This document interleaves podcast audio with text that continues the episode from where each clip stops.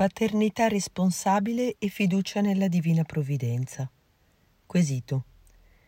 Carissimo padre, sono tante le volte che le scrivo e tante le volte che la ringrazio perché mi aiuta a comprendere le vie di Dio su noi poveri uomini. La mia domanda è la seguente. È contro Dio astenersi per vari motivi? Oggi forse il più ricorrente è quello economico, dato la grave crisi in cui oggi molte famiglie riversano. Nel periodo di fertilità della donna, proprio per paura di avere un figlio?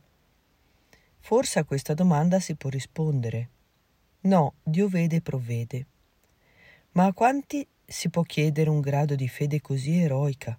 Perché oggi come oggi, dato il momento storico di crisi, è fede eroica Magari concepire un figlio avendo un solo stipendio e una busta paga che fa miseria? Cioè Dio vuole lo stesso grado di fede, magari mio, a quello dei grandi santi che hanno fatto opere di Dio meravigliose pur non avendo un centesimo? Allora, data la fede che per molti è una cosa difficilissima, per motivi che non voglio elencare perché la casistica è veramente copiosa, si giustifica l'astinenza, intesa nel giusto termine di astenersi dal rapporto e non di alterare o impedire la nascita con contraccettivi di qualsiasi genere. Dei rapporti coniugali nel periodo di fertilità della donna per questi casi? Grazie in anticipo per la risposta e chiedo preghiere per la mia famiglia. Simone. Risposta del sacerdote. Caro Simone, quando la Chiesa parla di paternità responsabile, sottintende questo, che i genitori siano in grado di assicurare per i figli tutto ciò che è loro richiesto per raggiungere il loro perfezionamento temporale ed eterno. Per perfezionamento temporale si intende anche che i figli siano in grado di essere provvidenti a se stessi e di costituire a loro volta una famiglia. Ora, perché i figli siano in grado di essere provvidenti a se stessi, si richiede, oggi in particolare, che abbiano studiato, si siano perfezionati in qualche competenza e possano avere un lavoro che assicuri il dovuto sostentamento. Per questo Paolo VI pone come terzo criterio della paternità responsabile il tener conto delle condizioni fisiche, economiche, psicologiche e sociali. E in base ad esse formulare un giudizio sul numero dei figli, sia con la deliberazione ponderata e generosa di far crescere una famiglia numerosa, sia con la decisione, presa per gravi motivi e nel rispetto della legge morale, di evitare temporaneamente od anche a tempo indeterminato una nuova nascita, vedi umane vite al punto 10. Il Concilio Vaticano II ricorda che questo giudizio sul numero dei figli in ultima analisi lo devono formulare davanti a Dio gli sposi stessi. Vedi Gaudium et Spes 50. I quali devono tener conto delle condizioni della loro famiglia e anche di quelle della società e della Chiesa. I coniugi adempiranno il loro dovere con umana e cristiana responsabilità e con docile riverenza verso Dio, con riflessione e impegno comune, si formeranno un retto giudizio, tenendo conto sia del proprio bene personale che di quello dei figli, tanto di quelli nati che di quelli che si prevede nasceranno, valutando le condizioni di vita del proprio tempo e del proprio stato di vita, tanto nel loro aspetto materiale che spirituale. E infine, salvaguardando la scala dei valori del bene della comunità familiare, della società temporale e della Chiesa stessa. Così in Gaudium et Spes 50. Mi piace sottolineare che Paolo VI nella paternità responsabile ha inteso includere sia la deliberazione ponderata e generosa di accrescere il numero dei figli, sia il loro contenimento.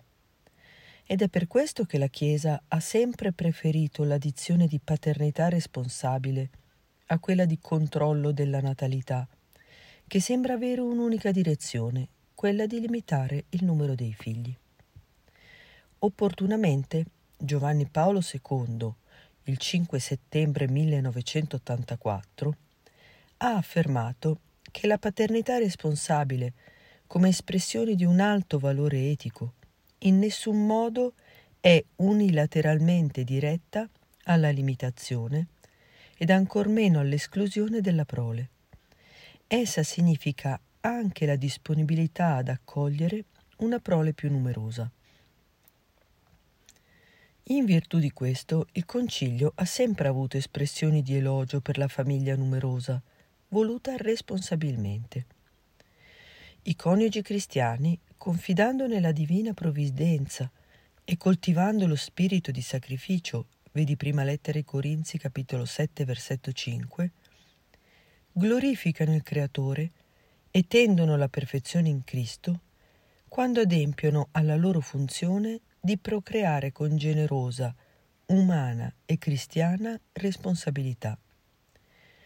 Tra i coniugi che in tal modo soddisfano alla missione loro affidata da Dio, sono da ricordare in modo particolare quelli che con decisione prudente e di comune accordo accettano con grande animo anche un gran numero di figli da educare convenientemente. Vedi Gaudium et Spes punto 50. Avrai notato le varie espressioni, tutte ben misurate del Magistero. Confidando nella divina provvidenza e coltivando lo spirito di sacrificio. Procreare con generosa, umana e cristiana responsabilità. E poi anche con decisione prudente e di comune accordo. Tutti dobbiamo avere fiducia nella divina provvidenza, senza dimenticare tuttavia che Dio, avendoci dotato di intelligenza e volontà, ha voluto che diventassimo provvidenza a noi stessi e di non aspettare che tutto piova dal cielo. Alcuni santi, come San Giuseppe Benedetto Cottolengo, hanno avuto una fiducia eroica e quasi carismatica nella provvidenza questo santo non ha mai cercato soldi e altri beni necessari per le sue istituzioni. Ha aspettato che gli arrivassero. Ma altri santi, come il suo contemporaneo e conterraneo San Giovanni Bosco, aveva fiducia nella provvidenza in altro modo, bussando e andando a cercare. Tutti dobbiamo avere fiducia illimitata nella divina provvidenza ma ognuno secondo le esigenze del proprio stato. Anche ai genitori il Signore chiede una fiducia illimitata nella provvidenza, ma tenendo conto, come è proprio di un padre di famiglia, delle condizioni fisiche, economiche, psicologiche e sociali. Come del resto tutti dobbiamo avere il cuore distaccato dai beni materiali, ma un conto è essere distaccati come francescani e un altro conto è quello di chi, nel contempo, deve provvedere a dei bambini e a dei giovani in tutte le loro necessità. Ti auguro un Santo Natale, ricco di grazia e di pace. Ti ricordo al Signore e ti benedico. Padre Angelo.